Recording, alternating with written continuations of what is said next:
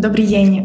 Vítam vás na dnešnej diskusii, v rámci ktorej budeme zisťovať, či Európska únia dokáže ochrániť slobodu svojich médií. V Európskej únii síce už nepoznáme štátnu cenzúru, ale to neznamená, že by médiá neboli pod rôznymi tlakmi. Politici z niektorých členských krajín sa snažia kúpiť si privetivé informácie napríklad zadávaním štátnej reklamy, dosadzaním vlastných ľudí do verejnoprávnych médií alebo regulačných pozícií, prípadne rovnou skupovaním celých vydavateľstiev. A médiá sa v tomto prostredí musia snažiť prežiť v konkurencii dezinformátorov, čelia vykorisťovaniu od digitálnych gigantov, šikanóznym žalobám a Únia má bohužiaľ už aj niekoľko nedávnych skúseností s tragickými závermi útokov na novinárov. V ako vážnej situácii teda sme a čo robí Slovensko, Česko a Európska únia preto, aby slobodné médiá ako jeden z pilierov demokracie ochránila. To sa pokúsime zistiť počas najbližšej hodiny a pol. Moje meno je Barbara Zmušková, som editorkou portálu Euraktiv Slovensko a za organizáciu tohto podujatia ďakujem Pražskej kancelárii nadácie Hendricha Bla a občianskému združeniu Europolisy. A tiež veľmi pekne ďakujem panelistom a panelistke za ich prítomnosť. Vítam medzi nami štátneho tajomníka rezortu kultúry Radoslava Kutaša, ktorého sa určite budeme pýtať na pokrok slovenskej mediálnej legislatíve. Pán Kutaš, dobrý deň. Dobrý deň. Tiež vítam šéf-redaktorku slovenského denníka SME, pani Beatu Balogovú, ktorá má zo slovenských novinárov, hádam asi najosobnejšiu skúsenosť s ochranou slobody médiá. Pani Balogová, dobrý deň. Dobrý deň, prajem. A veľmi si vážim aj prítomnosť pána Václava Štietku, ktorý sa výskumu médií venuje v rámci Centra pre výskum komunikácie a kultúry v Loughborough University a sprostredkuje nám niečo z debát v susednom Česku, ktoré má slobodu médií za jednu z priorít predsedníctva Európskej únie v druhom pol roku 2022. A pán Štietka, vítajte medzi nami. Dobré ráno z Anglie. Ak budete mať na našich hostí otázky, môžete ich pokladať cez platformu Slido. Určite to už poznáte, náš hashtag pre dnešnú debatu je média. A debatu odštartujeme krátkým úvodom od riaditeľky Pražskej kancelárie nadácie Heinricha Bola, pani Adel Jurečkovej. Adela, predávam vám slovo. Díky za slovo, dobré ráno všem. Já vás srdečně vítám jménem Heinrich Böll Stiftung a její pražské kanceláře na dnešní debatě. My jsme německá zelená nadace, která působí také na Slovensku a v Maďarsku a jsme, jak už tam Zmušková zmínila, spolupořadatelem této akce. V názvu akce stojí otázka, jestli Evropská unie ochrání svobodu svých médií. A podle mě už ta samotná formulace napovídá, že tady došlo k nějaké změně paradigmatu.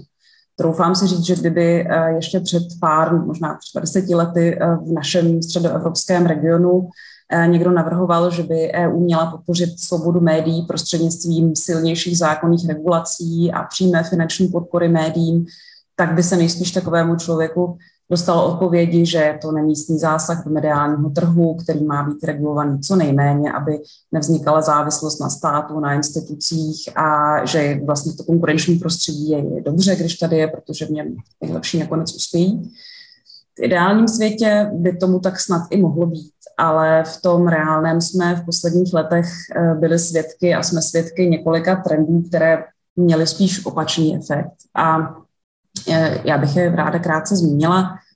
Eh, jednak vzestupem online médií a sociálních sítí klasická média přišla o svůj informační monopol, ale na druhou stranu také začal být business model soukromých médií stále méně atraktivní. To vedlo u řady z nich k větší komercializaci, kdy samozřejmě, když počet kliků zvyšuje váš příjem z reklamy, přizpůsobíte tomu formulaci titulků, volbu témat, nároky na čtenáře. A příkladem toho, jaké důsledky toto může mít, pokud se to stane, je podle mě uh, zpravodajství českých médií o uprchlické krizi, které podle mě bylo poměrně skandalizující, povrchní a jednostranné. Pokud vím, na Slovensku to bylo něco lepší. Ehm, dalším trendem na mediální scéně eh, je změna vlastnických struktur. Ehm, mediální koncerny často ze zahraničí začaly ten mediální trh v Česku i na Slovensku opouštět, eh, protože se to nevyplácelo do, těch, eh, do těchto médií investovat.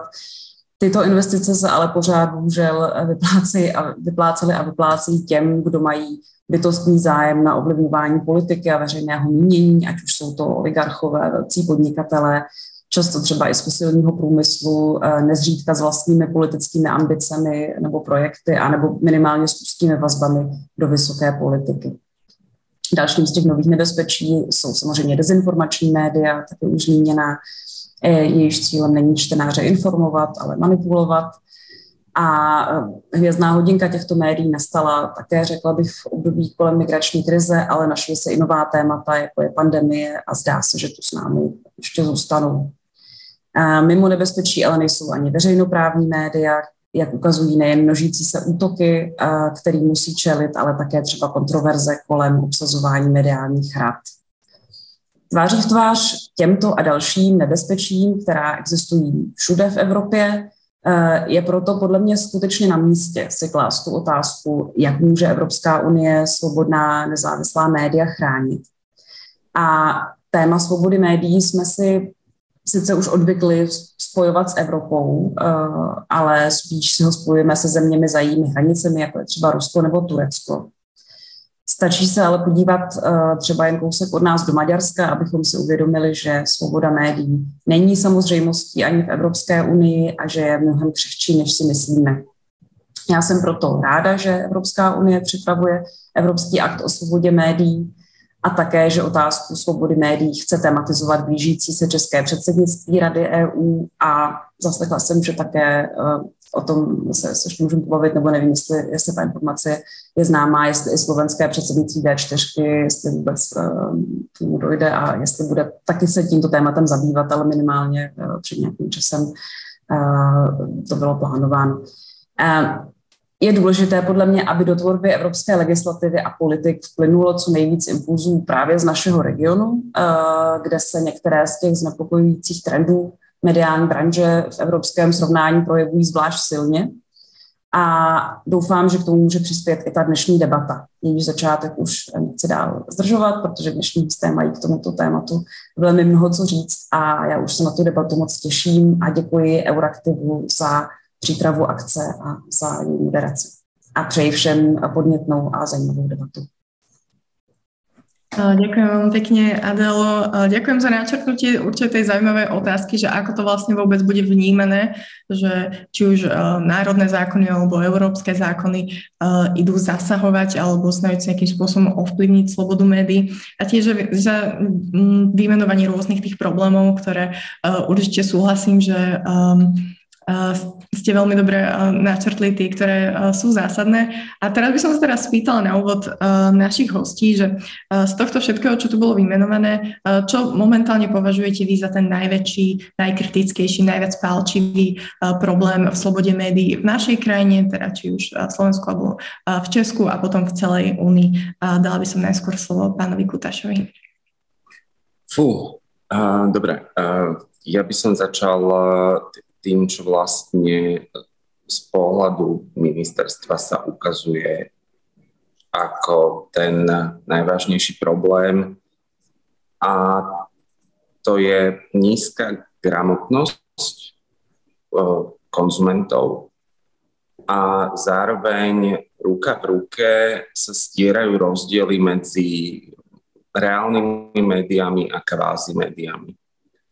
To znamená, že ja nebudem označovať e, kvázi médiá ako mm, alternatívne médiá. Pre mňa sú to buď médiá, alebo médiá nie sú. A na Slovensku sa ukazuje, že sa podstatne populárnymi stávajú práve médiá, ktoré ale mm, reálne nerobia e, tú činnosť alebo nerobia tú robotu, ktorú by klasická občianská spoločnosť od média očakávala. Nestačí len zbierať existujúce informácie a na základe toho sa vy vyhlásite za médium. To robí aj monitorovacia spoločnosť. A máme na to termín, že je to monitorovacia spoločnosť. Čiže toto pre mňa je, je základný problém a samozrejme tým kvázi médiám by sa nedarilo, pokiaľ by uh, mediálna gramotnosť alebo respektíve kritické myslenie v slovenskej spoločnosti bolo vyššie. Čiže toto z hľadiska, z, nášho pohľadu je to, to, to, to asi to najhoršie, čo, čo treba zmeniť. A zrejme by sme neboli ani v tejto situácii, pokiaľ by sa to tu posledných 30 rokov, sorry, posledných 30 rokov uh, neodsúvalo na vedľajšiu kolaj a, a považovalo sa to za samozrejme. Uh, je to spôsobené aj tým, že ten mediálny systém v analogovom uh, období bol pomerne drahý. To znamená, že zvykli sme si, že médiá nie sú lacná záležitosť. Uh, s nástupom sociálnych sietí sa ukázalo, že dnes za médium môže vyhlásiť ktokoľvek a stojí ho to pramálo, pramálo peňazí na to, aby sa mohol teda vydávať za médium. A to sa podľa mňa zanedbalo. Čiže to je ten najzávažnejší problém a samozrejme ten druhý problém, ktorý podľa mňa súvisí aj s Českou republikou, je eh, malá transparentnosť pri, pri financovaní médií. To znamená, že, že naozaj ten, ten základný náš, alebo tá základ, ten základný nástroj našej uh, mediálnej politiky by teraz mal byť uh, zvýšiť transparentnosť alebo zvýšiť informovanosť o financovaní médií. To mm-hmm. sú tieto dve základné. Ja si myslím, že pani Balogová má úplne uh, uh, doplniť o ďalšie veci, ktoré osobne môžem považovať za, za dôležité, ale keďže tu som asi ako ministerstvo kultúry, tak budem sa skôr držať uh, mediálnej politiky uh, štátu.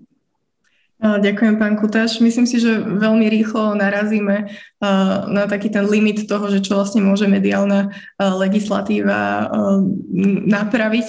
Čo sa týka tej mediálnej gramotnosti, tak určite veľmi rýchlo prídeme k tomu, že veľká časť zostáva na vzdelávaní občianskej spoločnosti, ale predal by som teda slovo pani Balgovej. Ako to vidíte vy? Dobrý deň. Ja by som začala tým, že všetko, čo odznelo v úvode, aj, aj od pani moderátorky a, a aj od kolegyne z Čiech, vlastne stelesňuje už dnes jedna krajina, ktorá je členom Európskej únie. A ja si myslím, že, že nedostatočne, stále nedostatočne chápeme túto hrozbu, že Orbán dokázal deformovaním mediálneho trhu dosiahnuť efekt veľmi podobný, ako dosahovala komunistická propaganda rozširuje svoje mediálne impérium. On je najväčší problém. Momentálne Maďarsko je jeden z najväčších problémov slobody tlače Európskej únie a jedným z z jasných náznakov zlyhania tejto únie, pretože e, momentálne Orbán už rozširuje svoje mediálne impérium, investuje e, do médií na Slovensku, ovplyvňuje Maďarov na Slovensku, inšpiruje iných autokratov, inšpiruje politikov, pretláča precedensy. A ja si myslím, že, že ja sledujem vlastne tento vývoj posledných 7 rokov a som etnická maďarka, hovorím po maďarsky a, a naozaj musím povedať, že, že v rôznych bodoch, keď Európska únia mohla vyslať jasný signál, vždy dovolila Orbánovi vrátiť sa domov a prezentovať vlastne situáciu ako vlastnú výhru. A je výborné, že Európska únia sa chystá, o veľký, chystá pretlačiť veľký balík novej mediálnej legislatívy, ale myslím si, že pokiaľ nebude pripravená sama chrániť svoje hodnoty, tak uh, opäť to ostane v rovine symbolov a, a už dnes je, je vlastne situácia Maďarska aj uh, takým rozkladacím elementom dôvery v Úniu. A možno by som chcela dodať, že, že aj prebiehajúca vojna na Ukrajine vlastne je, je takým obrovským výstražným signálom, lebo ak sme chceli príklad, ako ďaleko môže zájsť ako autokratická moc bez slobody médií, tak e, Rusko nám to ukázalo. Ďalším fenoménom, ktorý je týmto prepo, prepojené a, a vlastne to už spomenul e, čas toho pán štátny tajomník, že, že čo je rola médií, tak veľmi e, s obavami vnímam, že v rôznych krajinách sa utláča vlastne definícia novinárstva ako tých, čo kontrolujú moc. A to je veľmi dôležité, lebo napríklad v Maďarsku, a, a to je taká maličko, že, že ani ekvivalent slova, že strážny pes, demokracia ako watchdog úloha, ani nepoužívajú samotní novinári. Ja som na jednom stretnutí s hovorcom maďarskej vlády pre zahraničie so Zoltánom Kováčom uh, sa ocitla v konflikte, lebo on otvorene hovorí, že on neverí na to, že médiu, média majú akúkoľvek úlohu kontrolovať moc. A vidíme to aj na tom, že niektoré médiá vlastne a, a nehovorím len o Maďarsku, ale ustupujú od, od investigatívy. Jednak tá investigatívna žurnalistika je, je pomerne náročná, ale jednak aj vidíme, že najmä v krajinách, kde sloboda tlače nie je úplne v poriadku, tak investigatívu nahrádza názorová žurnalistika a nastáva naozaj taká, taká, také zmetenie čitateľov samých, že, že čo je novinárstvo, kto je bloger, kto je vlastne novinár. Čiže myslím, že, že opäť legislatíva môže pomôcť, ale, ale bez toho, aby sme v tomto vzdelávali čitateľa, tak eh, sa ďaleko nedostaneme.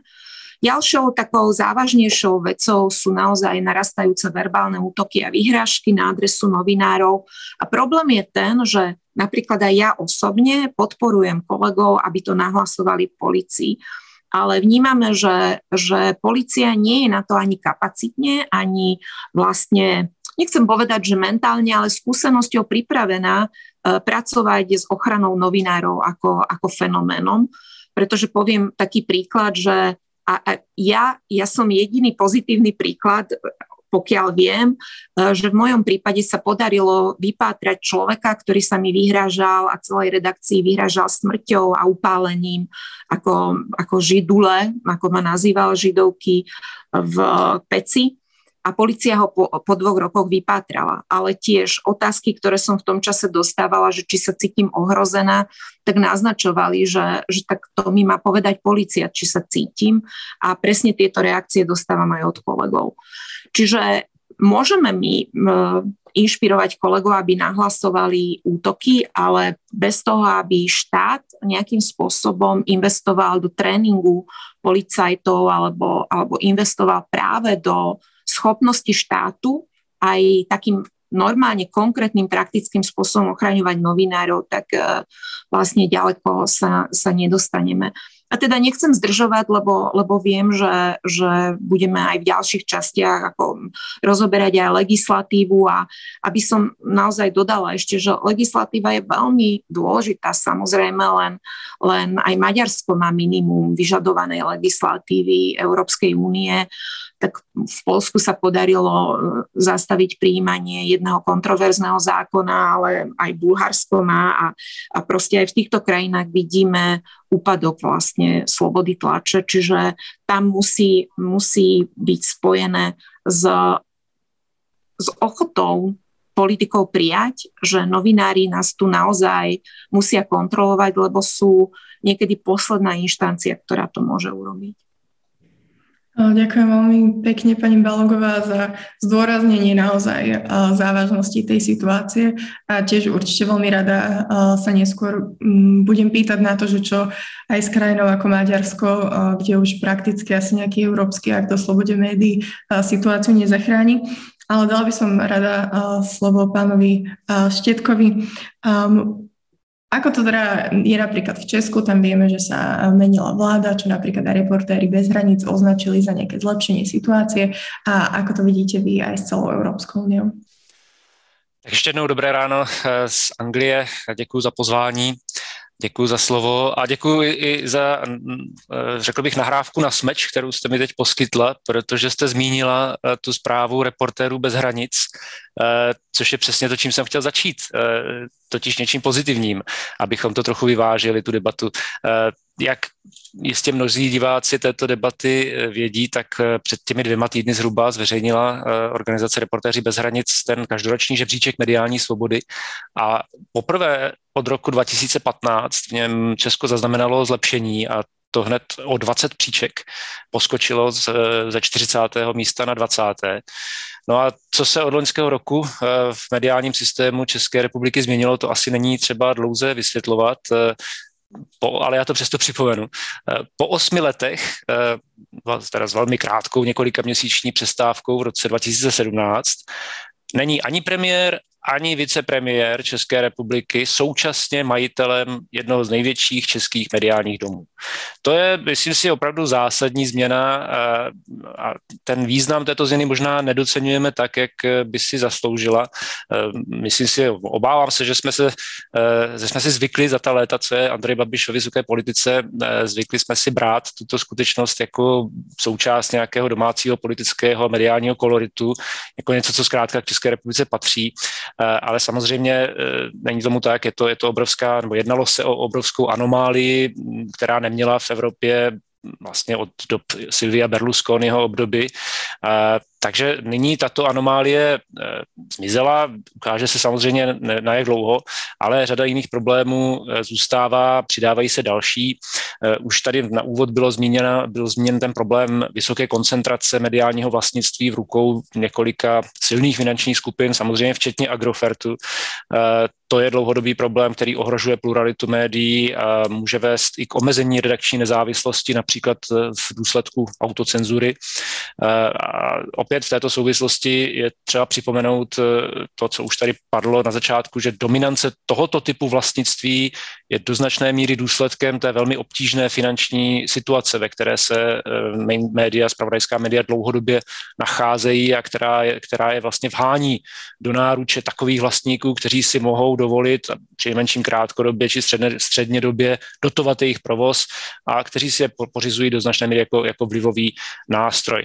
No a ta nedávná pandemie eh, samozřejmě tu ekonomickou krizi eh, ještě více médií ještě více zdůraznila, no, zvýraznila a současně demonstrovala, jak, jak úzce je ta svoboda médií svázaná s jejich ekonomickou nezávislostí. Jinými slovy, chceme-li podporovat eh, svobodu médií, neobejde se to bez jejich ekonomické podpory různými nástroji, o kterých samozřejmě můžeme ještě v této debatě dále diskutovat.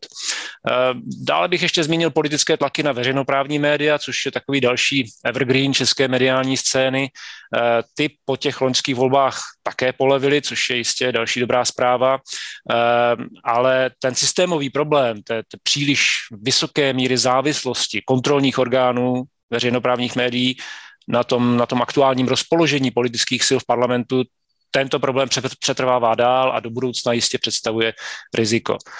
No a pak tady máme už opět zmíněné dezinformace jako jeden, jedno z těch nových rizik pro mediální svobodu. Eh, já bych tomu řekl, že dezinformace eh, ohrožují svobodu médií z velké části spíše nepřímo a to takže podrývají tu důvěru lidí v takzvaně eh, mainstreamová média, včetně těch veřejnoprávních. A to tím, že šíří vlastně ty konspirační narrativy, eh, obvinují mainstreamová média ze zatajování pravdy, z, z přisluhování různým eh, globálním skupinám a tak dále. No a tím vlastně přispívají k tomu, že lidé mají menší ochotu nejenom takovým médiím důvěřovat, ale současně oslabují i tu samotnou identifikaci s těmi, s těmi hodnotami, jako je mediální svoboda, nezávislost. Takže lidé si těchto hodnot méně, méně váží v důsledku těchto dezinformací a tím dláždí vlastně cestu pro to jejich snažší ovládnutí ze strany vlády a oligarchů. A myslím si, že to je něco, co, jsme, co, co, co sledujeme v Maďarsku, jak už o tom Beata Balogová také mluvila v úvodním vystoupení. Opět na to máme k dispozici řadu výzkumů, možná se k ním eh, v průběhu diskuze ještě dostaneme. A poslední věc, eh, ještě navážu na ty dezinformace. Na jednu stranu máme tady problém s ohrožováním nebo s, s eh, korozí eh, důvěry eh, lidí v média v důsledku, v důsledku dezinformací. Na druhou stranu je hrozbou samozřejmě také příliš aktivistický nebo necitlivý postup státu ve snaze zabránit šíření dezinformací a tím se může samozřejmě dostat do konfliktu s principy svobody slova. Příkladem samozřejmě nedávné rozhodnutí o zablokování provozu těch několika českých konspiračních serverů, které byly identifikovány jako šiřitele eh, pro ruské propagandy. Věřím, že toto také ještě, ještě rozebereme. Eh, takže myslím, že to bude jeden, jeden, jeden, jedna z hlavních výzev pro eh, mediální politiku příštích let, jak zajistit tu rovnováhu mezi nutností regulace online médií a sociálních sítí a tou svobodou, svobodou projevu tak, aby se tato regulace nestala nástrojem v rukou autoritářských a neliberálních eh, vlád. Tak tím bych asi skončil prozatím. Ďakujem, ďakujem vám pekne, pán Štietka. Um, Mňa naozaj uh, veľmi zaujíma, keď sme všetky tieto problémy načrtli uh, a sú naozaj závažné, myslím, že všetci to uvedomujeme, tak uh, budem rada, keď uh, skúsime možno trochu optimisticky, pozitívne načrtnúť možno aj nejaké legislatívne riešenia. Prešla by som teda rovno aj k otázke, ktorú máme na slajdo ktorá je zameraná na slovenskú národnú legislatívu. A spýtala by som sa teda pána štátneho tajomníka, že ako sú na tom vlastne tie novely zákonov o mediálnych službách a publikáciách. A ak sa nemýlim, tak už dlhšiu dobu stoja v parlamente, takže či sú tam nejaké problémy alebo akým spôsobom chcú tieto novely riešiť niektoré z tých problémov, ktoré sme teraz našrtli. Ďakujem veľmi pekne. Áno, správne ste si všimli, že už nejaký čas teda sú v parlamente. Oba zákony sa vlastne momentálne stretli, teda hovoríme o zákone o mediálnych službách, teda vládnom návrhu a vládnom návrhu zákona o publikáciách. Zákon o mediálnych službách je ten všeobecnejší, mal by pokrývať vlastne to gro mediálnych služieb a zákon o publikáciách je vlastne takým, takým doplnkom, ktorý by mal riešiť tú časť periodických publikácií. Um, čiže to je také kombo, nazvime to. Sme po druhom čítaní, to znamená, že o oboch zákonoch už rokovali výbory a vlastne momentálne sa nachádzame v parlamente prerušený do zajtra sme na programe e, momentálneho zasadnutia parlamentu a verím, že sa dostaneme e, do rozprávy, e, ak nie tento týždeň, tak začiatok budúceho týždňa. Závisí od toho, aký, aký bude zajtraší deň. Bolo by ideálne, kebyže o tom už plénum môže rokovať zajtra.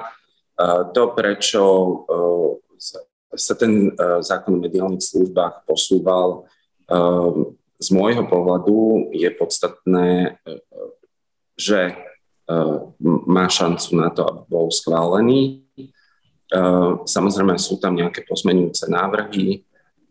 Tie pozmenujúce návrhy museli získať nejakú politickú podporu. Nejaký čas to trvalo. V zásade časť sa zdržala aj tým, že my sme vlastne reagovali napríklad na ukrajinskú situáciu E, ktorú v čase, keď sme vlastne pripravovali zákon, nikto netušil, že, že môže tá situácia takto eskalovať. Uh, áno, vedeli sme, že je tu problém uh, s, s kvázi médiami, ale až ukrajinská situácia ukázala, aká vypukla tá situácia môže nastať. Čiže áno, časť toho, že sa vlastne ten proces spomalil a, a posunul, súvisí aj s tým, že sme vlastne reagovali na ukrajinskú situáciu a e, museli sme zapracovať e, pozmenujúcimi návrhmi, teda, e, ktoré predložia poslanci. Aj sme museli reagovať na sankčné opatrenie, ktoré prijala Európska komisia, respektíve Európska únia. Takisto sme sa snažili zapracovať nariadenie o terorizme, ktoré vlastne má vstúpiť do účinnosti 7. júna. A to boli veci, takto, vy ten zákon môžete mať neustále otvorený, pretože neustále sa tá situácia vyvíja. Ja si myslím, že teraz sme ale už v takom štádiu, že áno, e, mal by byť schválený a potom sa môžeme vrátiť, lebo zase sa otvárajú nové, um, nové podnety, ako napríklad DSA, ktorá sa, sa objavuje ako nový podnet DMA je na horizonte, teda pre tých, ktorí nás pozerajú, DSA je Digital Service Act a DMA je Digital Market Act. To sú ďalšie dva akty e, Európskej únie, ktoré nejakým spôsobom budú moderovať aj mediálny priestor. A e, tých podnetov, tie podnety stále pribúdajú a pribúdajú a niekedy si už musíte povedať, že tu je teda stopka, že ten, ten zákon musí byť účinný a potom sa môžeme rozprávať o tom, ako bude v praxi fungovať a či bude v praxi fungovať a či sme náhodou na niečo nezabudli. Momentálne si myslím, že je tam všetko, čo by tam pre túto chvíľu malo byť. To, či to naozaj v praxi aj spôsobí to, čo očakávame, že to má spôsobiť, to si môžeme povedať potom, keď ten zákon bude účinný. Ja si myslím, že tam sú všetky nástroje, o ktorých sme sa teraz rozprávali a či už vo vzťahu k, k ochrane novinára, aspoň tej základnej rámcovej, alebo e, vo vzťahu k transparentným mediálneho prostredia, aby, e, aby si konzument vedel vlastne nie, že vybrať, ale aby si vedel vyhodnotiť, čo vlastne konzumuje. To je pre mňa najpodstatnejšie. Lebo nikoho ani Ministerstvo kultúry, ani Slovenská republika nebude odrádzať od toho, aby konzumoval aj kvázi médium, ale musí si byť vedomé, že, že konzumuje dezinformáciu. Ďakujem. Dala by som sa priestor pani Balogovej. Možno nejaký komentár, ako veľmi optimistická ste ohľadom toho, ako tieto novely môžu pomôcť a či vám tam niečo v nich napríklad chýba dôležité? No, budem asi konštruktívna, lebo som dosť dlho v novinárstve, aby som si pamätala časy, keď na Slovensko cestovalo OBS a, a odhalilo asi že rekordný počet absurdít v tom čase, v tom tlačovom zákone, ktoré, ktoré Slovensko pretlačilo. Čiže ja oceňujem, že boli prizvaní aj zástupcovia médií, čiže odborníci k tvorbe tohoto to, to zákona a to je pre mňa dôležité. Tiež nemôžem pozabudnúť na, na situáciu, keď po vražde Jana Kuciaka média dostali prísľub, že, že teda sa bude posilňovať ochrana novinárov a potom nás prekvapil počin, myslím, pána Jariabka a Číža a oni sa sústredovali vlastne na väčšiu ochranu politikov. Dokonca, dokonca paradoxne mám informácie, že aj, aj teraz počas rokovania a to je už politický aspekt, ktorý nemôže ministerstvo kultúry ako predkladateľ zákona ovplyvniť, ale boli také snahy, že, že či vlastne nedostať e, do týchto zákonov aj, aj nejaký akože priestor pre politikov, pre vyjadrenie alebo odpoveď. A, a toto je taký signál, že, že žiaľ stále prevažná väčšina politikov uh, neúplne chápe fungovanie médií a, a v čase Facebooku, keď eh, vlastne každý politik si môže na Facebook vešať svoje vyjadrenia, eh, akákoľvek snaha proste legislatívne zachytiť právo politikov, reagovať na médiá mi príde úplne tak minoritná oproti všetkým tým problémom, o ktorých sme hovorili, že, že, že je to skôr akože také, taký smutný moment. Ale čo sa týka legislatívy, áno, považujem za, za dôležité zvýšenú požiadavku na, na transparentnosť vlastníctva médií. Neviem úplne, či, či uh, uh, vlastne toto vyrieši situáciu akože tých médií, ktoré sú financované proste cez uh, tri rôzne strany, lebo už vlastne momentálne by mala existovať taká snaha, že, že zisťovať konečných užívateľov výhod, ale, ale ako je to dôležitý signál vlastne voči, voči takému stransparentneniu fungovania toho mediálneho prostredia. Teda najmä v čase, keď, keď e, sa k nám dostali informácie aj pod vplyvom vlastne vojny na Ukrajine, že, že mnohé, ja ich vlastne ani neza, nenazývam úplne, že, že médiá, ale ale mnohí šíritelia mm, informácií a dezinformácií sú naozaj financovaní zo zahraničia a tam akože je, je veľká otázka, že nakoľko môže byť účinný práve um, účinná naša legislatíva.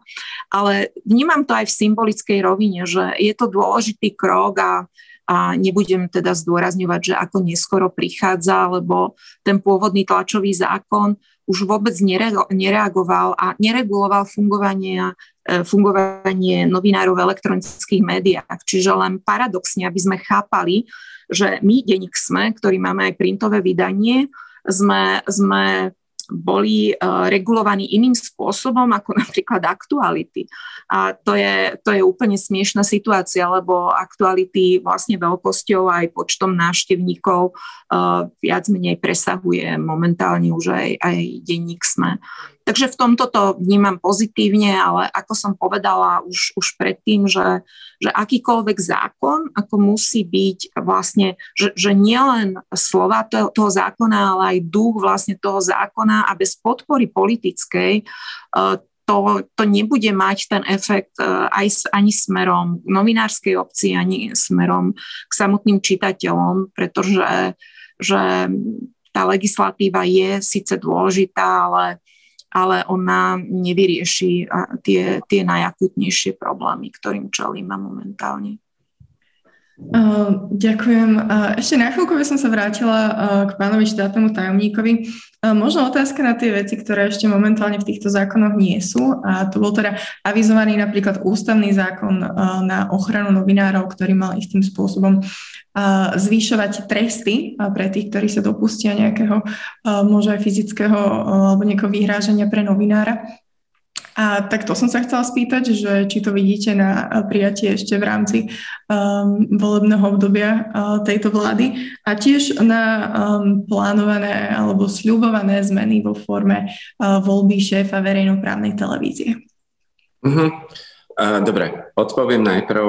Uh, ja takto najprv uh, zareagujem ešte na pani Balogovú. Ja tiež súhlasím s tým, že legislatívne prostredie je jedna vec a malo by odrážať uh, všetko to, čo robí demokratickú spoločnosť demokratickou. To znamená, že tá legislatíva by naozaj mala zodpovedať tomu, že sme občianská spoločnosť a demokratický štát, ale samozrejme bez implementácie to nebude fungovať. To znamená, že áno, treba si dať pozor aj na to, kto jednotlivú legislatívu bude implementovať.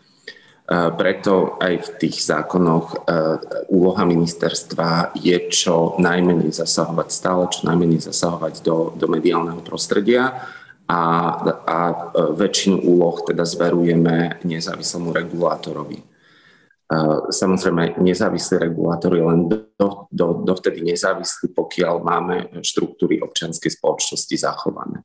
Ale vychádzame z toho, že áno, že sa stále rozprávame o demokratickej občianskej spoločnosti. Čiže to je len reakcia, že áno, bez, bez implementácie je to, je, je to na nič ako legislatívny nástroj. A to, čo ste sa pýtali, vrátim, teda poviem eh, k RTVS. Samozrejme, eh, sme v situácii, že generálneho riaditeľa RTVS eh, volí parlament. Osobný názor, nie je to veľmi šťastná situácia názor ministerstva kultúry bol takisto medializovaný e, našim návrhom. E, nebolo, aby voľba teda ostala v, v rukách parlamentu. A to nie je z titulu, že, a to nie je z titulu, že by sme nedôverovali e, parlamentu ako takému. Ide, nám išlo skôr o to, aby tá voľba bola čo najviac vzdialená od zákonodárnej, respektíve výkonnej moci aby naozaj RTVS mohla pôsobiť ako nezávislé médium. Lebo čím bližšie je voľba vlastník politickej moci, tým je to verejnoprávne médium viac závislé od politickej moci. To znamená, že tu nejde o to, že či my dôverujeme alebo nedôverujeme parlamentu, že vyberie kandidáta, tu ide skôr o poistku, aby, aby RTVS bola naozaj nezávislou eh, eh, mediálnou inštitúciou pre všetkých obyvateľov Slovenska.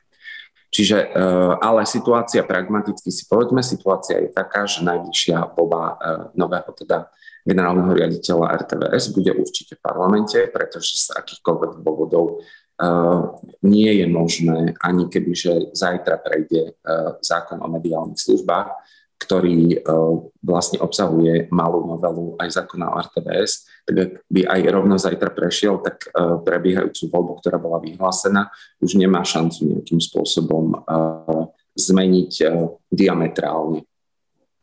Predpokladáme teda, tak ako máme nastavenú novelu RTVS v zákone o mediálnych službách, je, že voľba by mala byť verejná, to znamená, nemala byť tajná a súčasťou, teda, súčasťou verejného vypočutia, ktoré bude takisto verejné, by mala byť aj komisia, to znamená, že nemali by vypočúvať jednotlivých kandidátov len uh, politici, respektíve poslanci, ale, ale mali by byť zúčastnení na verejnom vypočutí aj odborníci. To znamená, aby tam padali naozaj aj tie otázky, ktoré nemajú politický podtext, ale vyslovene sa zaoberajú tým, čo by manažér RTVS mal ovládať a tým nechcem zase spochybniť e, žiadneho člena e, výboru pre kultúru a média, ale e, je iné, keď sa to pýta politik a je iné, keď sa to pýta odborník. To je celé. Ak máme zvýšiť dôveryhodnosť verejnoprávneho média, tak je dôležité, aby samotný výber kandidáta vzbudzoval dôveru a, aby sa ktokoľvek ho už vyberá, aby vybral odborníka, to je v prvom rade podstatné a hlavne má rozumieť, čo je misiou RTVS. A k tej otázke ústavného zákona, to je trošku uh, politickejšia otázka, lebo ad jedna na ústavný zákon potrebujete ústavnú väčšinu. To znamená, že pokiaľ nemáte ústavnú väčšinu, vôbec sa nemusíte o ústavný zákon pokúšať. My nejaký uh, draft, alebo respektíve nejaký, um, nejaký návrh, alebo nejaký ideový návrh pripravený máme. To, to, na čo čakáme, je v, akom, v akej verzii nám teda prejde zákon o mediálnych službách a e, zákon o publikáciách, a, e, lebo z toho budeme vedieť vyhodnotiť, na čom je, respektíve na čom nie je politická dohoda. A na základe toho vlastne môžeme výjsť von s návrhom ústavného zákona. Stále sme optimistickí a stále to máme aj v legislatívnom pláne. To znamená, že stále počítame s tým, že predložíme do medzirezortného pripomienkovania aj návrh ústavného zákona, ktorý by uh, um, riešil uh, alebo ktorý by vlastne garantoval určité určité inštitúty pre novinárov, aby sme sa nemuseli napríklad eh, báť o to, či ochrana zdroja bude alebo nebude garantovaná. To je pre nás absolútne akože primárne, kvôli čomu ten ústavný zákon vôbec eh, tlačíme dopredu a to je, aby eh, ochrana zdroja bola ústavne garantovaná pre akéhokoľvek novinára, a nie na základe toho dodnes máme situáciu, že vlastne, tak ako pani Valgová spomenula, e, aktuality sa dnes môžu opierať iba implicitne o ochranu zdroja na základe nejakej rozhodovacej praxe Európskeho súdu pre ľudské práva, ale nemajú explicitnú garanciu v tlačovom zákone, e, pretože nespadajú do pôsobnosti tlačového zákona. Čo je podľa mňa e, smiešne, pretože nikto, uh, nikto z čitateľov nepochybuje o tom, že aktuality SK sú médium, dokonca novinárske médium. Čiže je smiešne, že vlastne môžu sa opierať len o nejakú implicitnú ochranu. Um, áno, a pokiaľ ide o to, čo ste sa pýtali, prepočte, že rozprávam tak dlho, len sa snažím reagovať na všetko. Pokiaľ ste sa pýtali na samotnú fyzickú ochranu novinára, aj to e, bola súčasťou vlastne, bolo súčasťou toho ideového zámeru ústavného zákona. A naďalej vlastne máme dohodu s Ministerstvom spravodlivosti, že by to mohlo byť súčasťou ústavného zákona. A ministerstvo spravodlivosti, my sme e, pôvodne zamýšľali, že, že novinár bude mať postavenie chránenej osoby. Od toho sme trochu ustúpili, pretože ministerstvo spravodlivosti prišlo vlastne s novelou trestného zákona v tom kontexte, že bude to, že útok vlastne, respektíve útok, že trestný čin, ktorý je namierený na povolanie, bude vlastne nejakým osobitným motivom. Čo by vlastne zahrňalo, nám sa to javí ako oveľa elegantnejšie riešenie, Uh, uh, pretože vlastne my tu neriešime len novinárov, ale pamätáte si, ako sa útočilo na zdravotníkov, mali sme tu útoky na učiteľov, všetko to bolo spojené vlastne s ich statusom z hľadiska povolania. Čiže z môjho pohľadu, zase teraz sa vyjadrujem ja osobne, osobne si myslím, že to je elegantnejšie riešenie, ako to dostať ako osobitný motív do trestného zákona a vlastne poslúžil by aj e, na účely teda ochrany novinára. Mm-hmm. Ďakujem teda aj za aktualizáciu hľadu teda plánu rezortu. Neostáva nám asi nič iné ako poprieť vám, nech tento optimizmus k prejdeniu týchto zákonov sa aj naplní. Ja by som teda dala slovo pánovi Štetkovi. Nech nám odprezentuje trochu Možno ako je to v Česku, či česká vláda rieši podobné nápady na zlepšenie legislatívnej ochrany slobody médií? A možno trochu aj na nejaký váš názor, ako by podľa vás mohlo Česko využiť nastávajúce predsedníctvo v Európskej únii a tam už môžeme prejsť aj na ten európsky rozmer pomaly, pretože vláda deklarovala slobodu médií ako jednu z jej priorít do nastavujúceho predsedníctva, tak ako by sa to mohlo reflektovať do praxe? Tak já Začnu tedy odpovědí na tu první otázku, to znamená, jaké konkrétní legislativní změny chystá česká vláda na podporu svobody médií.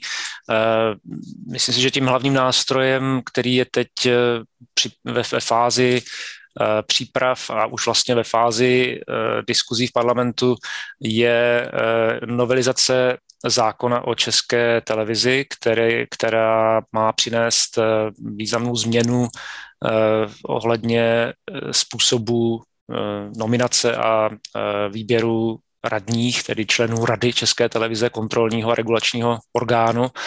Jak jsem o tom už mluvil ve svém úvodním slově, tak to je jeden z takových vleklých dlouhodobých problémů té české mediální scény, ta příliš velká vazba tohoto kontrolního orgánu na politickou scénu, která se zejména v těch posledních několika letech stala předmětem velkých kontroverzí, protože ta předchozí vláda a politické strany, které ji podporovali, se vlastně snažili využít té eh, parlamentní většiny k tomu, aby ovládli eh, tu, tu, tu radu České televize a prosadili i, i, i změny na pozici generálního ředitele, což se tady nakonec nepovedlo.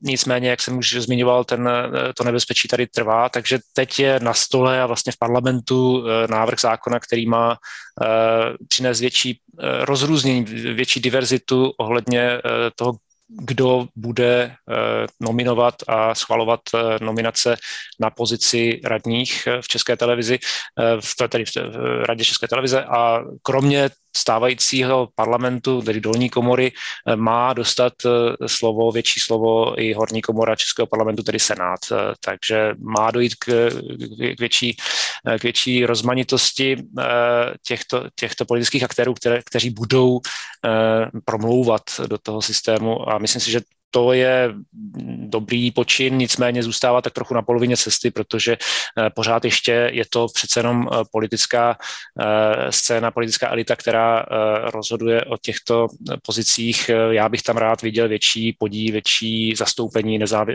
občanské společnosti na těch, na těch nominacích na tyto, na tyto posty. Ale řekněme, že jsou to takové malé krůčky, které mohou přispět k řešení toho, co současně v současnosti pocitujeme jako eh, dlouhodobý problém toho, toho českého prostředí. Eh, vy jste se ptala na, na, tu, eh, na to české předsednictví Evropské, Evropské rady a s tím spojené priority české vlády. Eh, já se přiznám, že nemám úplně detailní vhled do toho, jak vlastně eh, česká vláda chce pojmout eh, to předsednictví z hlediska ochrany svobody a plurality médií. Vím pouze to, co asi i ostatní účastníci této debaty. To znamená, že česká vláda má svobodu a pluralitu médií jako jedno z priorit svého předsednictví. Jakým způsobem tyto priority bude prosazovat, nebo co v nich vlastně bude, to, je, to se asi dozvíme v následujících následujících týdnech. Eh, předsednictví vlastně začíná eh, za nějakých šest týdnů. Eh, já bych byl velmi rád, kdyby česká vláda využila této příležitosti k tomu, aby více zdůraznila na tom na té evropské rovině eh, ty zkušenosti eh, právě z toho středoevropského prostoru. Jak už vlastně tady padlo na začátku, myslím, že paní Jurečková o tom mluvila, že by Česká vláda měla, měla prosazovat ty impulzy ze středoevropského regionu pro ochranu mediální svobody a nezávislosti, přičemž bychom měli využít právě těch eh, neblahých zkušeností z řady zemí tohoto regionu, které nám ukázaly, si kudy cesta nevede a naopak eh, na co je potřeba eh, se, se zaměřit, což jsou věci, které mm, jsou dobře známé v našich zemích, ale myslím si, že z, z, z Bruselu a z, ze vzdálenosti řady jiných evropských velkoměst to tak zásadně nevypadá, nebo, nebo nejsou tyto problémy tak, eh, tak zřetelné a eh, často prostě v té diskuzi eh, nemá česká, česká vláda, nebo ne, nejenom česká vláda, ale i řada středoevropských zemí nemá takové silné slovo. Takže toto je příležitost, jak to slovo nebo jak, jak, jak, tyto věci zdůraznit a trochu vybalancovat tu debatu, která je dominovaná vlastně těmi západními státy z hlediska například regulace internetu a sociálních sítí. To je něco, co je v, tom diskurzu západních zemí velmi, velmi siln, silné téma, ale obávám se, že v něm trošku nebo málo zaznívá ten, ten hlas zemí, které mají opačnou zkušenost s, s regulací sociálních sítí, jako je, jako je například středoevropský region, kde se tento způsob eh, mediální politiky může stát nástrojem eh, v rukou vlády na potlačování těch eh, nepohodlných, ale z hlediska demokracie legitimních názorů. Takže to je například jedna, jedna z věcí, na kterou myslím si, že by to české předsednictví se, se, mohlo, se mohlo zaměřit. Mm-hmm. Ďakujem veľmi pekne. Prešla by som teda um, k tomu Európskemu aktu o slobode médií, uh, ktorý chce Európska komisia predstaviť na jeseň. Tiež o tom nevieme ešte veľa. Európska komisia deklarovala nejaké svoje ciele, ktoré tým chce dosiahnuť. Ja som si pozerala niektoré nápady, ktoré majú niektoré európske novinárske organizácie a hovoria, že Európska Únia by mohla nastaviť napríklad nejaké jednotné e, pravidlá pre to, ako by mohli vlády zadávať a platiť štátnu reklamu, aby to bolo e, čo najviac pluralitné, čo najviac transparentné. E, tiež je tam nápad nejakým spôsobom vytvoriť transparentný, prehľadný register vlastníkov médií, mohol by to byť tiež zamerané skôr na tých končných užívateľov, aby mohli konzumenti médií mať lepší prehľad o tom, a mohli odsledovať, že či nevnímajú nejaké uh, potenciálne problémy práve s tými vlastníkmi a tom, ako vlastne to médium potom robí spravodajstvo, ale Tiež sa tam potom rieši možno také, že teraz, keď sme eh, sa rozprávali aj o, o slovenských a českých plánoch na nastavenie nejakých pravidel eh, práve tých rôznych regulačných rád alebo aj eh, šéfov tých verejnoprávnych inštitúcií, takže či by Európska únia nemohla nastaviť nejaké aspoň rámcové pravidlá, že ako vyzerá transparentný proces a potom už štáty by si mohli zvoliť v rámci nejakých toho rámca už čo im najlepšie vyhovuje.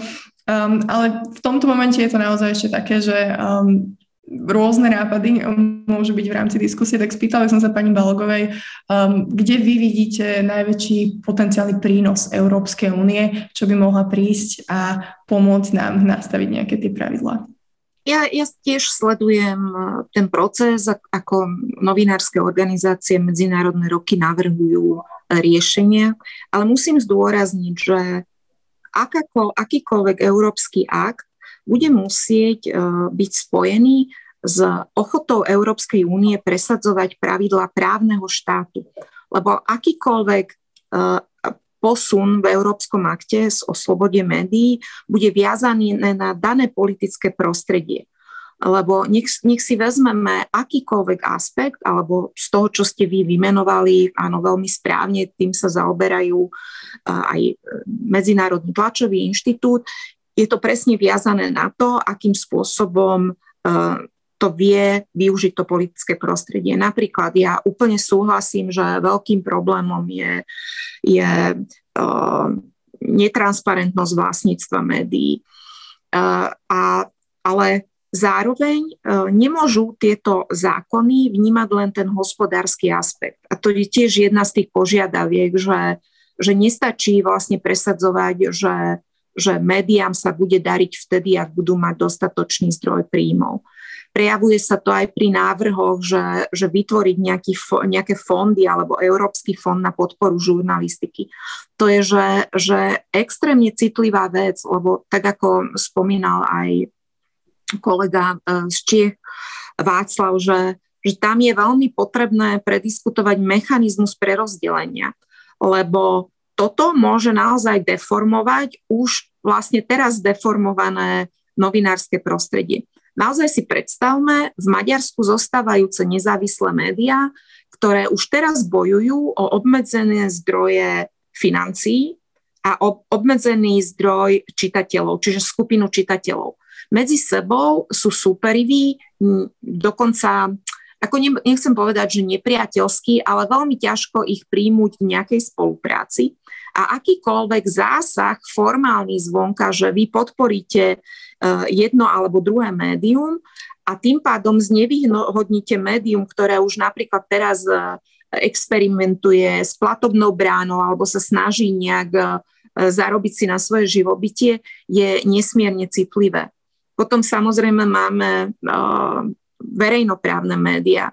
to je opäť akýkoľvek model fungovania verejnoprávneho média vy nemôžete odmerať Excelovskou tabulkou, lebo formálne neviete zaručiť e, e, vyváženosť toho, toho a, a navyše hovoríme, ja ako novinár hovorím o, o spravodajstve tiež vo verejnoprávnych médiách, ale to vždy odráža určitú politickú kultúru lebo ani v Británii, tak dobre, Británia je prípad, ehm, že to tam majú veľmi prepracované, alebo aj v Nemecku, akože niekde majú liberálnejšie modely fungovania tých verejnoprávnych médií, ale vždy tam spoliehajú ako na nejaký, nejakú základnú politickú kultúru. Na Slovensku my máme kultúru politických nominácií a ja som veľmi skeptická, ako toto môžeme preťať v systéme, keď naďalej vlastne parlament bude voliť e, šéfa verejnoprávnej televízie.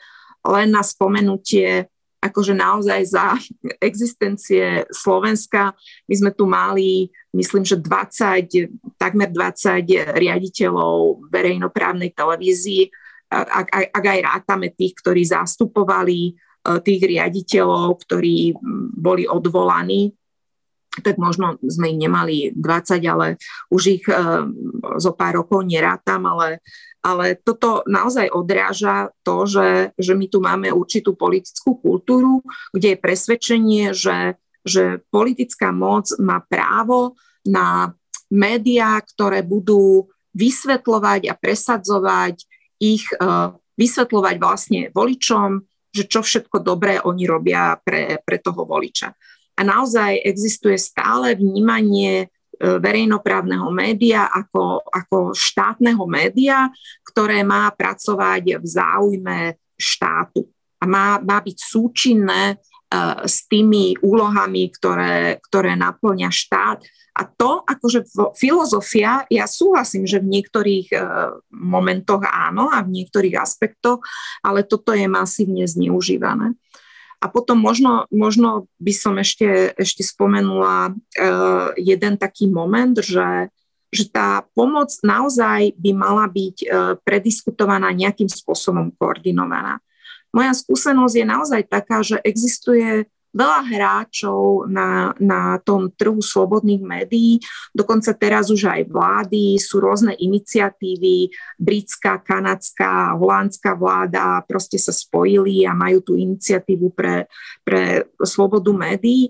Ale niekedy naozaj tá pomoc alebo tie iniciatívy sú veľmi formalizované a sú, sú veľmi často aj konkrétna pomoc pre niektoré redakcie sú viazané na, na také požiadavky, že dobre, my vás podporíme, ale tie zdroje nemôžete použiť na platy vašich zamestnancov a by the way, uh, musíte napísať 10 článkov o tom, ako Únia pomáha regionálnemu rozvoju. Alebo proste vyčlení niekto, nejaká časť Európskej únie, uh, zdroje na podporu trénovania novinárov, maďarskí kolegovia to podpo- potrebujú, tak oni sa navzájom utrenujú k smrti, lebo, lebo to obmedzené med- počet média nemá sa ako dostať k tým zdrojom, tak oni sa navzájom budú trénovať. A myslím si, že v tomto je veľmi potrebné um, odformalizovať ako tieto procesy. Ja chápem, že, že aj tá únia musí zabezpečiť to, aby, aby tie zdroje boli zneužité. A ja som prvá, neboli nezneužité, neboli zneužité, pardon. A ja som prvá, ktorá to podporujem, len, len mali by sa priblížiť k veľmi konkrétnym potrebám eh, jednotlivých tých mediálnych trhov a to musí vyplývať zo znalosti toho prostredia a tým pádom akože s komunikáciou tých najdôležitejších hráčov v tom prostredí. Aby to naozaj nebolo tak, že a teraz ja mám veľkú úctu pre bojovníkov e, slobody médií, ale, ale nemôže to byť e, skupina teoretikov, ktorí proste sa porozprávajú a o, o tých princípoch a, a potom navrhnú niečo. Áno, ďakujem veľmi pekne um, za naozaj tú praktickú skúsenosť s tým a za identifikovanie tých problémov, ktoré ako teda uh, médium najlepšie poznáte, že kde by aj ten dobrý úmysel z financovania mohol uškodiť alebo možno v lepšom prípade vôbec nepomôcť. Pán Kutaš, teda ako, aký je nejaký názor Slovenska, ako samozrejme krajiny, ktorá bude, um, ktorá bude v rámci tých diskusí v rámci Rady EÚ, tak ako si my predstavujeme ten Európsky akt o slobode médií? Mm, uh, takto. Myslím si, že, že Slovenská republika sa jasne, jasne vymedzila vo vzťahu k Media Freedom Actu. My podporujeme túto iniciatívu komisie ako takej. Zase tam máte vlastne tým, že to je iniciatíva dvoch e, komisárov, tak vlastne tam máte dva aspekty. E, aspekt teda rule of law, to, to čo spomínala pani Balogová, a samozrejme aspekt, e, aspekt spoločného trhu, ktorý zase prizvukuje Ministerstvo kultúry tuto na Slovensku. Je, je to agenda, ktorú si osvojilo aj ministerstvo zahraničných vecí pomerne masívne. To znamená, že ja si nemyslím, že Slovenská republika je nejakým spôsobom proti. Naopak si myslím, že Slovenská republika je tá krajina, ktorá vlastne iniciatívu bude podporovať. Zároveň rád by som zotrel tie rozdiely medzi rule a, a spoločným trhom. Oni sú veľmi synergické. A tak, ako by sa niekomu napríklad mohlo zdať, že, že ochrana zdroja nepatrí uh, do spoločného trhu, ale že patrí skôr do toho rule of law, lebo je to, lebo je to uh, nejaký aspekt základného práva, respektíve slobody prejavu, tak ja by som napríklad oponoval, pretože uh, slobodu, uh, respektíve ochranu zdroja musíte garantovať aj novinárom, ktorí prichádzajú na Slovensko v rámci spoločného trhu ako, nejaký, ako nejaké cezhraničné poskytovanie služby, respektíve e, ak sem príde zahraničný novinár, e, tak by mal, e, mal by byť chránený teda jeho zdroj bez ohľadu na to, že to nie je slovenský novinár, alebo bez ohľadu na to, že Slovensko nepozná napríklad inštitút E, ochrany zdroja pre daný typ média. To znamená, že a teraz je, toto je naozaj taký rámcový len, že akým spôsobom sa o tom môžeme rozprávať, že naozaj sa môžeme rozprávať aj o tom, že tu existuje nielen voľný pohyb služieb, ale je tu aj tak, tzv. voľný pohyb osôb. To znamená, že ak tí novinári sú naďalej nejakým spôsobom pracovníci v zmysle, v zmysle základných zmluv. Čiže ja si viem veľmi eh, veľmi ideálne predstaviť, že sa, že sa e, na Freedom Media Act dá nazerať aj cez spoločný trh. Skutočno, že, že mm, Európska únia dnes nereguluje e, okrem audiovizuálnych mediálnych služieb vlastne nereguluje iné typy médií, neznamená, že tieto outlety, e, náskôr používam anglický výraz, nie sú tovarmi alebo službami áno, samozrejme je tam aspekt slobody prejavu, nepochybne. Čo si myslí o tom Slovenská republika? Do značnej miery vypovedá aj public consultation. Bolo to, bolo to absolútne absurdné číslo Eh, ktoré tam proste vyskočí za Slovenskú republiku. 79% príspevkov, zhruba, nepamätám si presne to číslo, ale zhruba 79% príspevkov v verejnej konzultácii pochádza zo Slovenska. Eh, z toho väčšina sú vlastne fyzické osoby, ktoré sa zapojili ako občania EÚ. Eh, z môjho pohľadu to samozrejme skresluje celú tú diskusiu lebo vš, uh, gro tých príspevkov uh, od občanov smerovala práve, to, bol tá, to bola tá výhrada, že nie cenzúra a podobne, ale naozaj uh, samotná regulácia prostredia nie je cenzúrou a zároveň chcem, aby to tu odznelo, sloboda prejavu nie je bezbrehá. Dokonca aj Európsky dohovor o ľudských právach uznáva určité dôvody, ktoré, na základe ktorých môžete obmedziť slobodu prejavu. To znamená, že tvrdiť, že sloboda prejavu je nad všetky ostatné práva, je zase len um, manipulovanie verejnou mienkou. Je otázka samozrejme, do akej miery to je proporcionálne a tak ďalej, ale nemôžeme sa baviť o tom, že sloboda prejavu je úplne bezbrehá a teda čokoľvek, čo ideme regulovať, automaticky e, nie je, je cenzúrou alebo dokonca je nepripustné, lebo obmedzenie slobody prejavu je nepripustné. Takto vlastne to neznie, ani takto to nemôže byť, e, táto diskusia nemôže byť týmto smerom vedená. Mm-hmm. Ďakujem. Dúfam, že veľmi dúfam, že ešte stihneme aspoň na niekoľko minút potom ku koncu prebrať aj tieto uh, dezinformácie a riešenie. Uh, ale pán, ešte by som sa spýtala v tomto kole pána Štepky, ako teda uh, vy vnímate tento európsky akt, uh, čo by v ňom malo byť, čo by v ňom nemalo chýbať?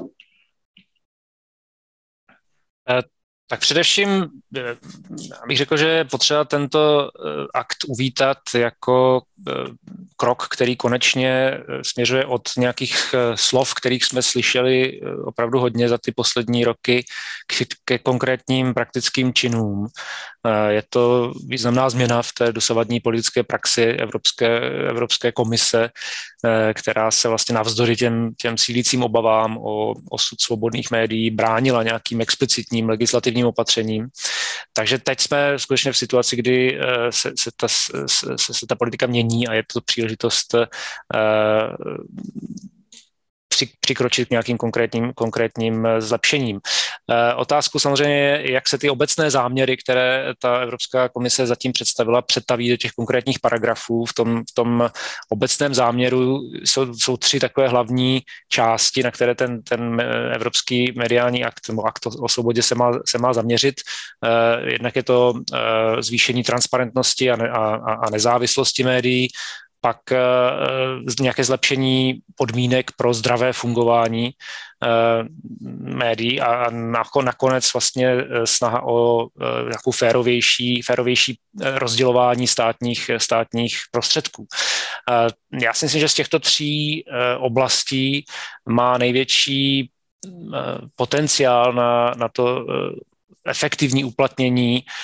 Ta první, ta, ta, která se týká zvýšení zlepšení transparentnosti eh, mediálního vlastnictví, ale také transparentnosti rozdělování finančních prostředků z veřejných zdrojů, například eh, tedy prostřednictvím státní reklamy, což je, jak víme, eh, například z Maďarska, ale i z Polska, skutečně prostředek, který může sloužit vládám k nějakému vytváření nějakého tlaku na, na svobodná média.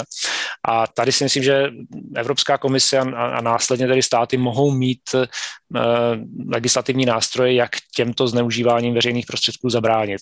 Opět samozřejmě bude záležet na tom, co už tady padlo eh, ze strany paní Balogové, Beaty Balogové, eh, jak zajistit, aby eh, ta kontrola těchto, těchto opatření byla skutečně demokratická a stála stranou těch, té aktuální politické moci, zejména v zemích, které mají historii zneužívání těchto opatření proti, proti svobodným médiím. Takže eh, tohle vnímám jako možná z těch tří eh, oblastí jako nej, nej, nej, nej, nejnadějnější. Eh, bude, myslím si, trochu složitější zajistit nějakou jednotnou politiku, která přispěje k tomu zlepšení finanční, finanční nezávislosti médií. Možná tady by prospělo nastavení nějakého jednotného, nějaký, nějakých jednotných podmí, podmínek z hlediska eh, daně z přidané hodnoty, kdyby se státy eh, dohodly na, na ještě významnějším snížení DPH pro, eh, pro média. Teď ta sazba se pohybuje v různých hodnotách napříč Evropskou unii. Myslím si, že jak Česko, tak Slovensko má desetiprocentní sazbu, ale není důvod vlastně, proč by ta sazba neměla být nulová, což je situace z některých, v některých severo, severoevropských zemích, pokud vím. Eh, takže to je jeden z nástrojů, který může být využit eh, na opět podporu, podporu finanční situace nezávislých médií. Um, nevím, jestli ještě čas na nějaké další uh, konkrétní Eh, konkrétní oblasti z, tohoto, z tohoto návrhu. Eh, možná bych se spíš zaměřil na, ty, eh, na tu otázku dezinformací, a nevím, jestli jste se na ně nechtěla, chtěla, zeptat, chtěla zeptat zvlášť. Ešte predtým, že sa k tomu ano. dostaneme, tak ešte by som chcela skôr k tejto otázke. Máme celkom zaujímavú na slajdo. Um, a teda by som sa ešte skôr venovala možno tomu Maďarsku na chvíľu, všeobecne modelovej krajine, kde už je tá situácia taká vážna, že si, asi všetci súhlasíme, že už tento európsky akt o slobode médií situáciu nezachráni. A vlastne tá otázka, ktorá je následuje, je o tom, že či keď už je takáto zlá situácia, tak či by to tiež nemohlo viesť k tomu, že krajina príde vlastne o peniaze z eurofondov. My teraz, čo, o čom sa teraz rozprávame z Maďarsku, tak tam je to uh, ten konkrétny nástroj um, na to, keď krajina nevie ochrániť eurofondy pred korupciou, čo Európska komisia musí dokázať a potom to môže viesť k tomu zastaveniu, ale vzhľadom na to, že vlastne článok 7 um, zmluvy o Európskej únii, ktorý sa má týka toho, že keď nejaké tie základné záležitosti právneho štáta sú v krajine porušené, tak ona môže prísť o hlasovacie právo, tak tento mechanizmus veľmi nefunguje, pretože tam treba vlastne súhlas všetkých členských krajín a tam sa Polsko s Maďarskom chránia. Tak je tu aj taký návrh, že čo keby sa vytvoril na európskej úrovni vlastne obdobný mechanizmus, ako je na tú korupciu, že keby členská krajina nedodržiavala tie zásady právneho štátu, kam by sa veľmi jednoducho jednoducho vedela zaradiť aj táto sloboda médií, že či aj v tomto momente by Európska komisia mohla založiť taký nejaký proces, ktorým by tejto krajine zobrala eurofondy. Je to pokračovanie takých tých otázok, že čo urobiť vlastne s krajinou, s čím sa vôbec nerátalo, že člen Európskej únie nebude dodržiavať tieto základné veci, čo urobiť s takou krajinou. Tak možno pani Balogová, čo si myslíte o tomto nápade, alebo či vidíte nejaké iné riešenie?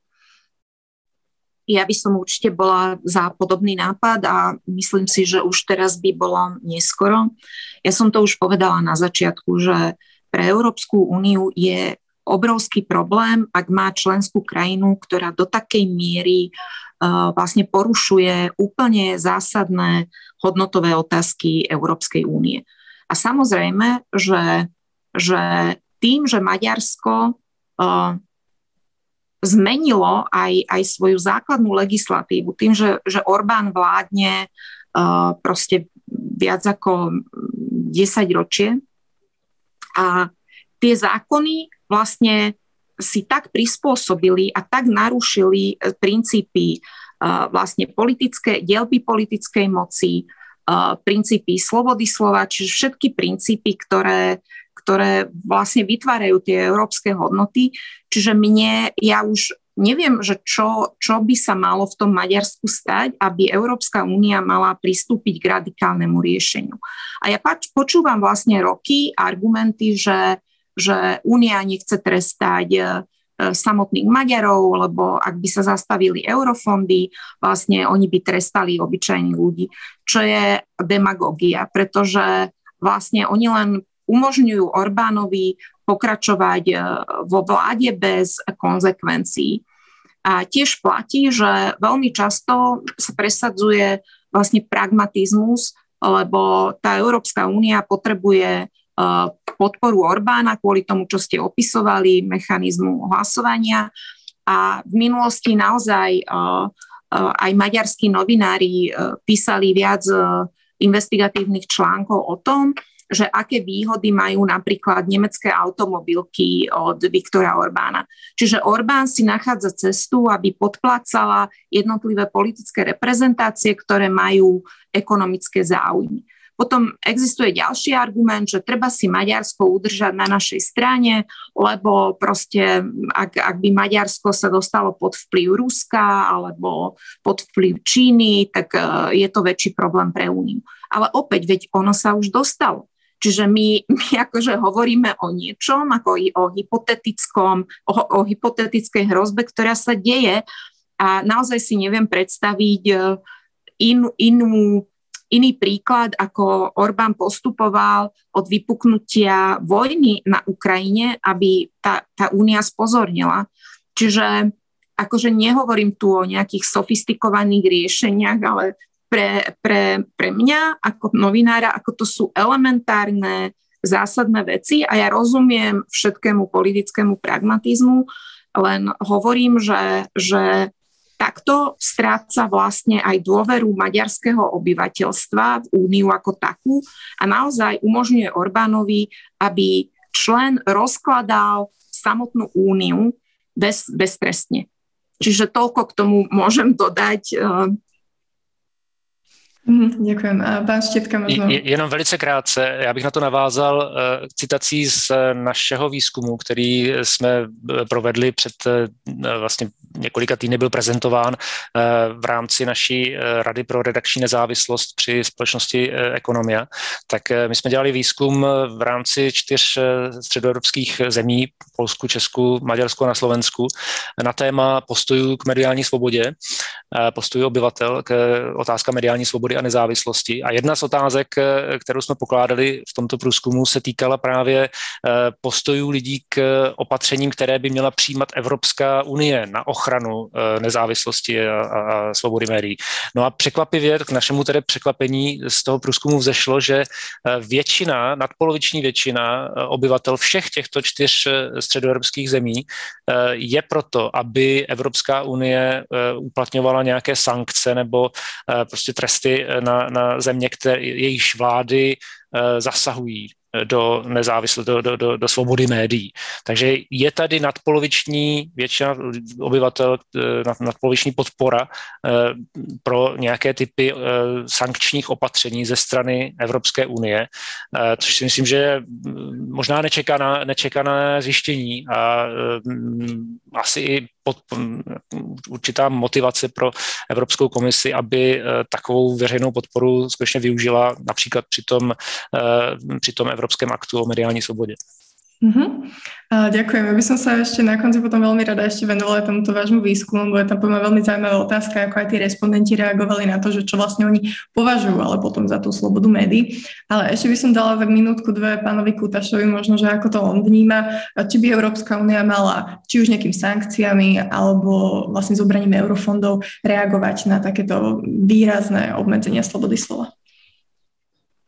Uh, dobre, ja to pojmem širšie. Pokiaľ sa rozprávame o tom, že tu je nejaké rule of law, tak nem, nemôže existovať situácia, že pokiaľ, pokiaľ sa vlastne základné, základné hodnoty, nechcem hovoriť o základných právach, budem používať skôr základné hodnoty Európskej únie, ak, ak oni erodujú, tak potom eroduje samotná podstata Európskej únie. Ak nemáme nástroj, akým spôsobom by sme tejto erózii zabránili, tak potom na čo sa vlastne tvárime, že nejaké hodnoty máme. Eh, ak, ak ich nedokážeme vynúcovať, tak je to zase len nejaká, eh, niečo deklarujeme, ale potom to nemá význam. Potom sa na to, ja som naozaj pragmatický človek, čiže pokiaľ nemáme nástroj na vynútenie, tak potom to Môžeme to síce deklarovať, to je veľmi pekné, ale to, to, to zajtra nemusí byť tým pádom pravda.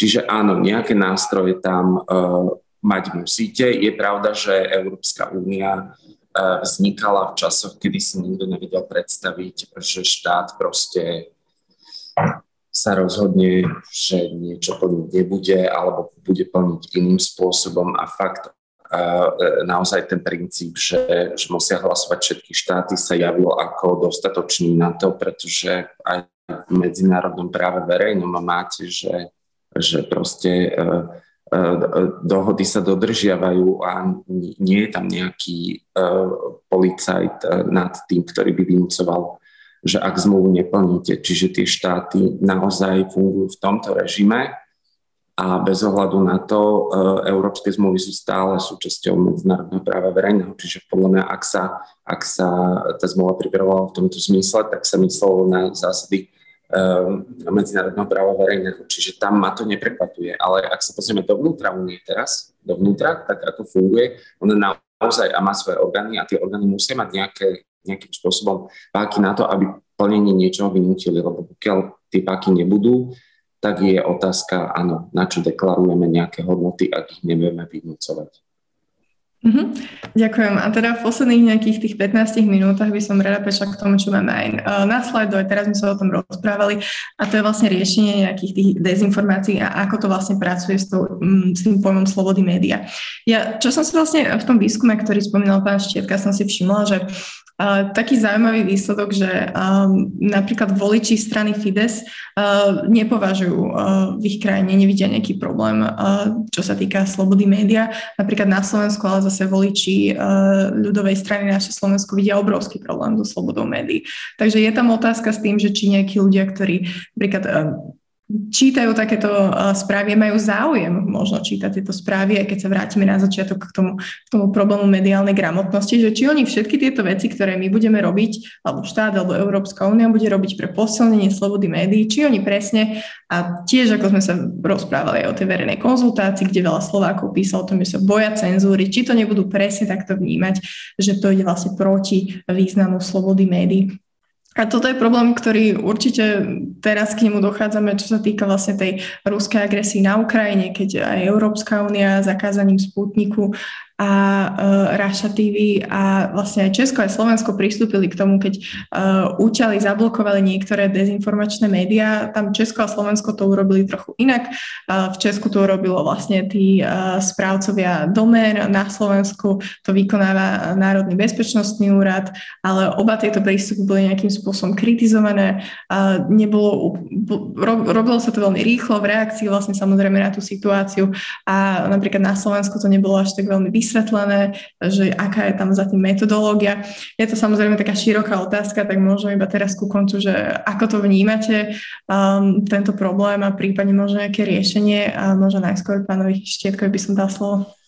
Eh, tak eh, vy jste zmínil několik eh, otázek. Já bych začal od toho, od, od těch dezinformací. A jak už jsem naznačil, že o nich chci mluvit, to pokládám skutečně za zásadní problém. A nejenom z hlediska nebezpečí dezinformací, ale i z hlediska přístupu státu. A to jsme viděli právě teď na příkladě těch aktivit, které eh, se odehrály eh, jako reakce na tu ruskou agresi na, na Ukrajině.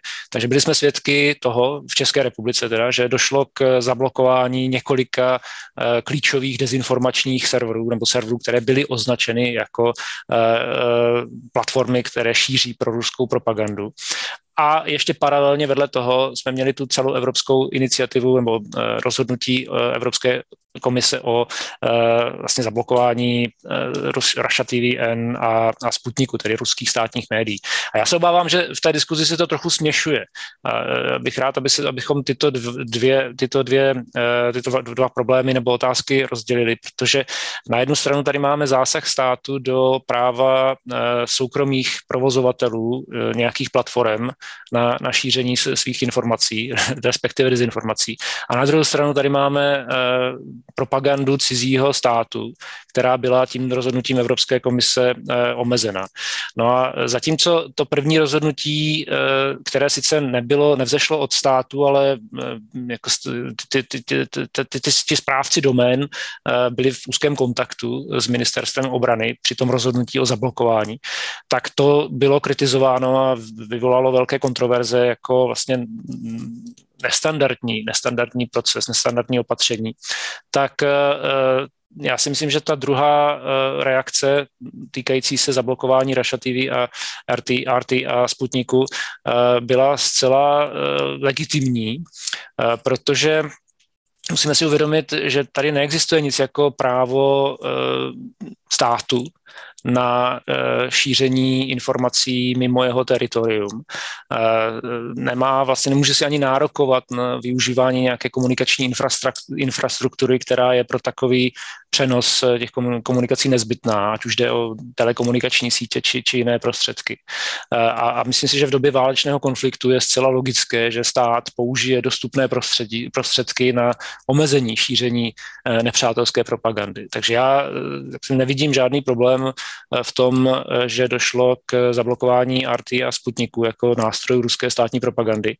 Ale e, problémem je tedy to rozhodnutí o zablokování těch soukromých, soukromých serverů, které nemělo právní podklad, patřičný právní podklad. Bylo přijato jako taková okamžitá reakce, snaha něco, něco udělat, ale myslím si, že nakonec vyvolalo víc, víc škody než užitku. E, máme i data o tom, že ti, ti uživatelé těch sítí se vracejí, respektive e, provozovatelé zakládají nějaké další, další platformy, na které ti původní uživatelé se, se zase, zase obracejí. Eh, a i ti správci domén teď mají, nebo teď, teď se vyjádřili v tom smyslu, že pokud nepřijme soud nějaké konkrétní opatření, které by legitimizovalo to zablokování, tak vlastně oni to zase odblokují od, od začátku června.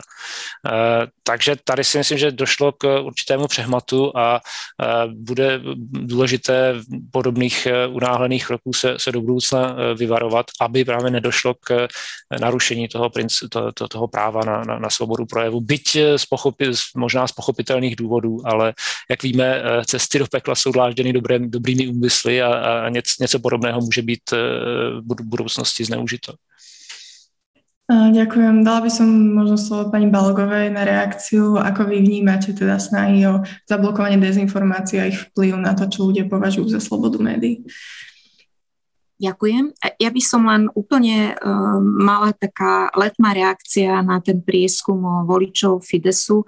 Musíme si uvedomiť, že v Maďarsku uh, celý vlastne aparát, mediálne impérium šíri dezinformácie. Čiže viac menej tam je tá situácia a, akože s bojom proti dezinformáciám komplikovaná, že, že štát má kešmu, to je nadácia, ktorú Viktor Orbán vytvoril a nalial tam všetky médiá, je tam vyše 300 médií a oni šíria presne ten obsah, ktorý šíri aj štátna, štátne médium. Čiže toľko k tomu, že, že tam je minimálna šanca, že niekto z voličov Fidesu alebo, alebo voličov Orbána sa ozve, že fúha, že nám klamete. K druhej, k druhej časti tej otázky ja súhlasím s tým, čo hovorí eh, Václav, že, že naozaj uh, princípom má byť, že štát má mať schopnosť a má povinnosť zablokovať uh, propagandistické médium, ktoré je platené cudzím štátom a šíri nenávistné, ako keby nenávistnú reč, hate speech na území nejakého štátu. A myslím, že to sa stalo pri zablokovaní uh, médií, ktoré, ktoré boli spomínané. To, ako sa to udialo na Slovensku, ja si myslím, že, že v nejakom normálnom procese by o tom mali rozhodovať súdy.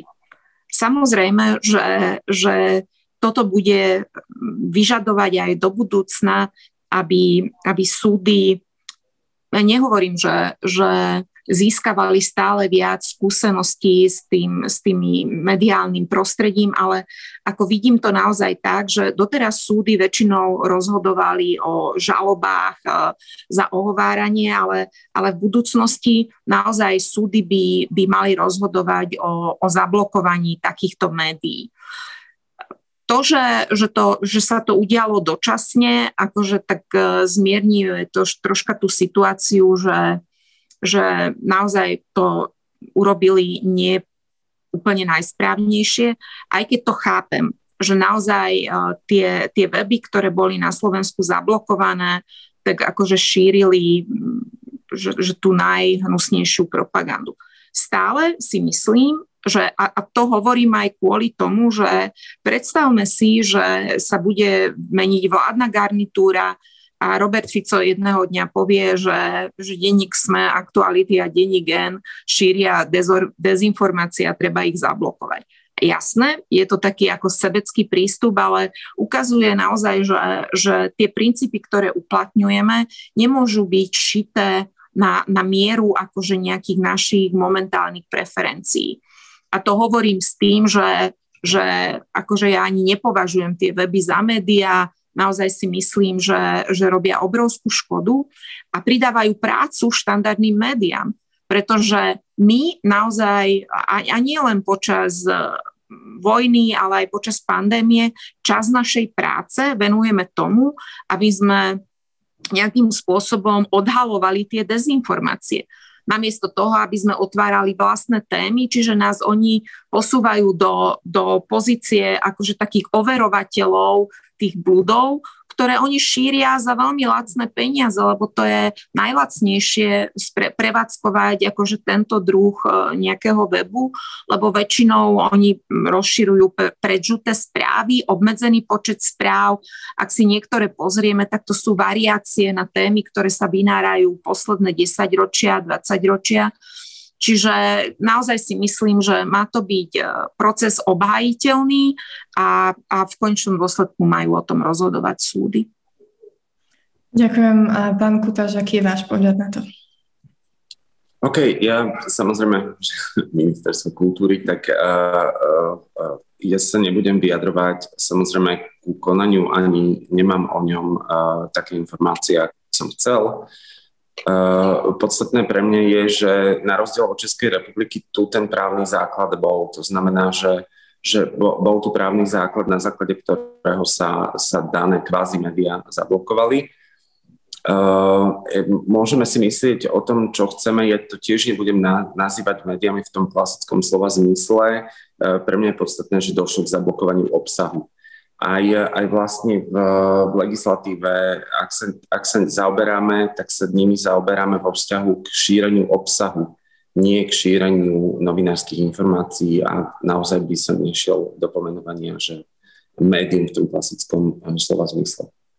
Um, pokiaľ ide o samotné dezinfo, ja zase sa vrátim k tomu, že slobodou prejavu je aj obnažovať sa v parku aj to spadá pod slobodu prejavu, pretože uh, uh, a nikto nespochybňuje, uh, nikto nespochybňuje, že to je priestupok a že za to človek môže byť potrestaný.